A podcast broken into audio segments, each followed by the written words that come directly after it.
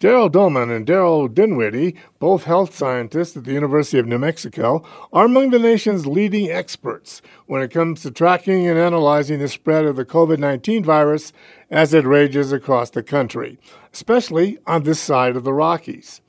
Today, they share some of their insights into what they've discovered about the deadly virus, including mutating variants, ever changing safety measures, multiple vaccines, and hopefully the ultimate demise of the worldwide epidemic.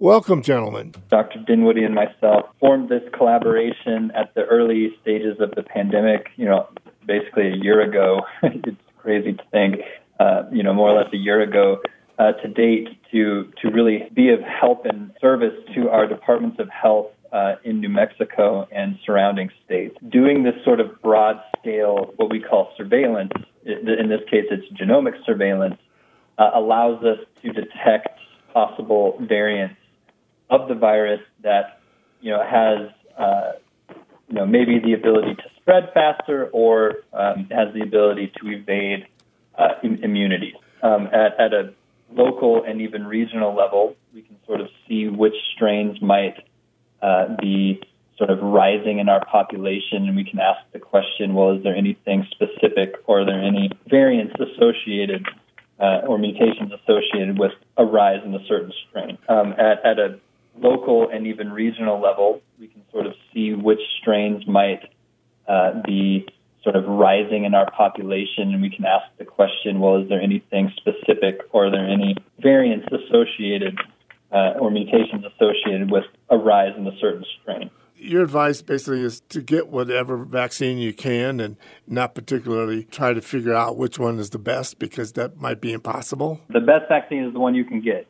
And as we continue to go through the pandemic, you know, there may be a time where if you received one vaccine, we may start to have information that suggests that you should get a second one as well from a, a separate one. But we, we're not at that point in, in the pandemic. By far, the, the best method to, to help us return to some level of normalcy is to get as many people vaccinated as possible using the appropriate vaccination recommendations. So, for example, if it's the Pfizer or Moderna vaccine, getting both shots, not just a single dose, ensuring you get get both shots. And if it's the Johnson and Johnson, that one's a, single shot vaccine. Um, so there are some benefits to that, particularly to individuals where it may be difficult for them to get a second shot. But I would I would say that the first one you're able to get by far is the is the way to go. And and the practical thing, sorry, this is Domman. You know, okay. the, the practical side of this you know, we've been having a lot of discussion about, you know, the virus changes, mutates. This is a fact of life. This this happens, and sort of our public service uh, announcement for all of this is that you know every single new infection has the risk that there's a possible mutation that might be beneficial to the virus. So our greatest safety and insurance policy uh, for the vaccines that we have to remain effective is to reduce case counts and and so, you know, how do we do that? We continue with our COVID safe practices and uh, exactly like what Dinwiddie was saying, we vaccinate as many and as quickly as possible, and we continue mask wearing and social distancing and, and all of our other safe practices so that we limit the opportunity for the virus to acquire those mutations. With things the way they are now, the variants are popping up, but we're getting more vaccines. Are we going to still go through this cycle of the number of cases seem to go down? So the restaurants reopen, the restrictions are lifted or, or, or eased, and then the virus pops up again and starts we have more cases of it, so they have to re- reduce the res- or increase the restrictions again. I mean, that just seems to be an endless and frustrating cycle. So, where are we, especially in New Mexico, to to level out a little bit and not have this roller coaster kind of thing? As public health uh, scientists and as epidemiologists, you know, we know that the more opportunity for people to get exposed, um, that that's going to generally result in a higher amount of infection and increased transmission. However, we, I mean, we know a lot more about this virus a year later than we did a year ago at this point. Um, so I think we can understand that there are certain things that we can do to reduce transmission that we didn't really understand early in the pandemic. So we know you know, mask wearing can be effective if worn appropriately. You know, certain social distancing um, parameters can can also be effective if done appropriately. We know that you're at higher risk if you're indoors versus if you're outdoors.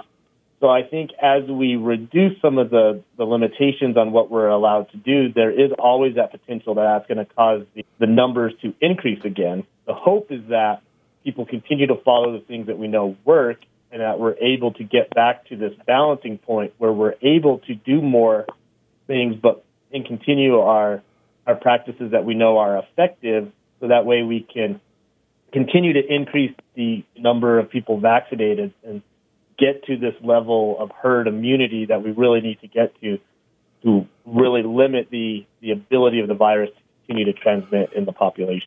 How will we know when we reach herd immunity? When no one else gets infected. I mean, sorry, no.